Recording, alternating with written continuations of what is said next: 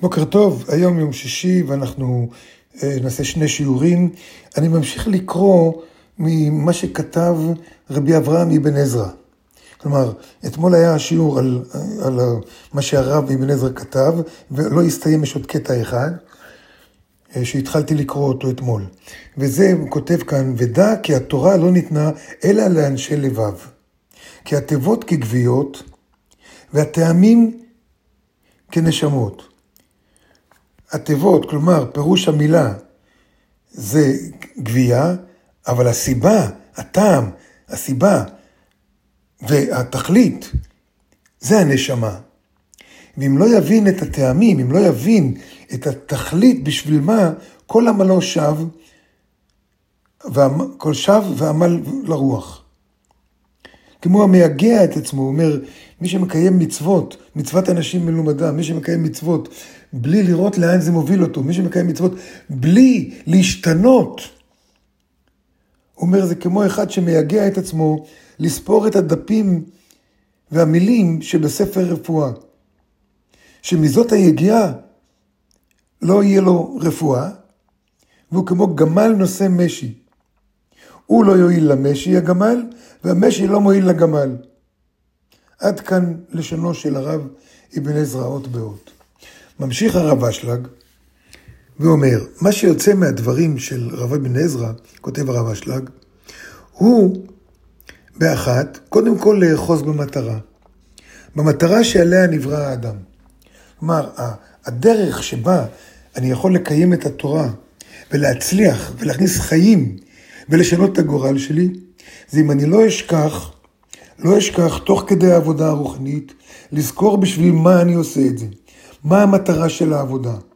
מה המטרה של העבודה? לא רק לזכור בשכל, אלא גם להפנים פנימה. כי כשמפנימים פנימה, מה המטרה? להשתנות. מה המטרה? להיות דבקות בבורא, כלומר דומה לבורא. מה המטרה? הבורא אוהב את כולם, אני ללמוד לאהוב יותר ויותר אנשים. לאחוז במטרה. גם כשאני מדליק נרות שבת, אז הדלקתי נרות שבת, הפרשת חלה, איזה שמחה, איזה ששון. אבל לא, אם אני לא מבין שהפרשת חלה, הדלקת נרות, תפילין וכן הלאה, ותפיל... אם, אם אני לא, כל הזמן, כל הזמן שיהיה לי בראש, אבל כל הזמן. מטרה להשתנות, המטרה ללמוד לאהוב, המטרה לאהוב את הזולת. אם אני לא ככה, אם אין לי את זה, אני עלול לאבד את זה. ואומר עליה שהיא עניין הדבקות, הדבקות בבורא. דבקות, הכוונה להיות דומה לבורא. בשביל להיות דומה לבורא, אני צריך לצאת מהטבע שלי, כי הטבע שלי הוא טבע של בן אדם. לצאת מהטבע שלי. ואומר על כן שאדם מחויב לחפש תחבולות, כל מיני טריקים, כל מיני דרכים שיביאו את הבן אדם להיות בשיווי צורה עם הבורא. ללמוד חוכמה, עד שיזכה שהשם יתברך יפקח את עיני ליבו. את עיני ליבו, גם ללב יש עיניים. יפקח לו את העיניים של הלב, ואז לבד, מהפנימיות שלו, הוא ימצא מה לעשות ואיך להשתנות. אבל לא כל הזמן לקחת את זה איתנו בעבודה הרוחנית שלנו. ואז, אומר השם יתברך, יחדש בקרבו רוח אחרת. אם קרה לכם בזמן לימוד הקבלה, שפתאום הרגשתם, אני, אני לא אותו בן אדם, אני, פתאום יוצאים ממני דברים שזה לא הייתי אני. כן, בגלל שהשתניתי, רוח אחרת עכשיו מדברת בתוכי. שאז יהיה בחייו אהוב ליוצרו, כלומר קרוב יותר ליוצר. ובכוונה גדולה מדייק שיהיה בחייו אהוב ליוצרו. להורות שכל עוד לא זכה לקניין הזה, אין עבודתו שלמה. ועבודה בהכרח שניתנה לנו היום לעשותה. לכן להבין שהחוכמה זה, זה לא האינפורמציה, החוכמה זה לא הידע שאני רוכש, אלא החוכמה זה מה אני עושה. איך, איך, איך הידע הזה עוזר לי לראות איפה אני צריך להשתנות, איך הידע הזה עוזר לראות עם מי צריך עזרה. אנחנו אנשים טובים רובנו, אנחנו אנשים טובים, ובתור אנשים טובים, אם מישהו יבקש מאיתנו עזרה אחרי שנים של לימוד קבלה, בוודאי שנרוץ. יבקשו מאיתנו להתנדב, בוודאי שנרוץ. אבל לא, צריכים להגיע למצב שאני לא מחכה שיבקשו ממני, אלא באופן אקטיבי אני אחפה. מה אני יכול לעזור? מה אני יכול לעשות? מה אני יכול לעשות בשבילך? מה אני יכול לעשות בשבילך?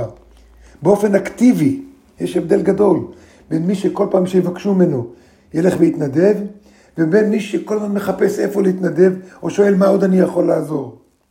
כל הזמן לחפש. לכן הוא כותב פה, כמו שמסיים האבן עזרא, כי התורה לא ניתנה אלא לאנשי לבב. כלומר, אלה שהשיגו לב לאהוב, לאהוב, שהם נקראים חכמים חכמי לב. להיות ש... כי מי שבאמת כל הזמן בדאגה לזולת ומחפש מה עוד הוא יכול לעשות ומחפש מה עוד הוא יכול להשתנות, אז לא יהיה לו רוח בהמי שלוקח למטה. כי רוח בהמי שרוי רק בלב פנוי מחוכמה.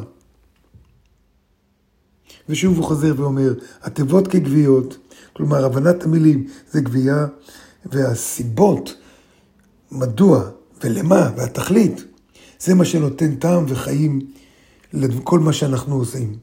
הרי זה דומה למייגע עצמו, שוב הוא חוזר, לספור דפים ותיבות שבספר רפואה. וממשיך הרב אשלג ואומר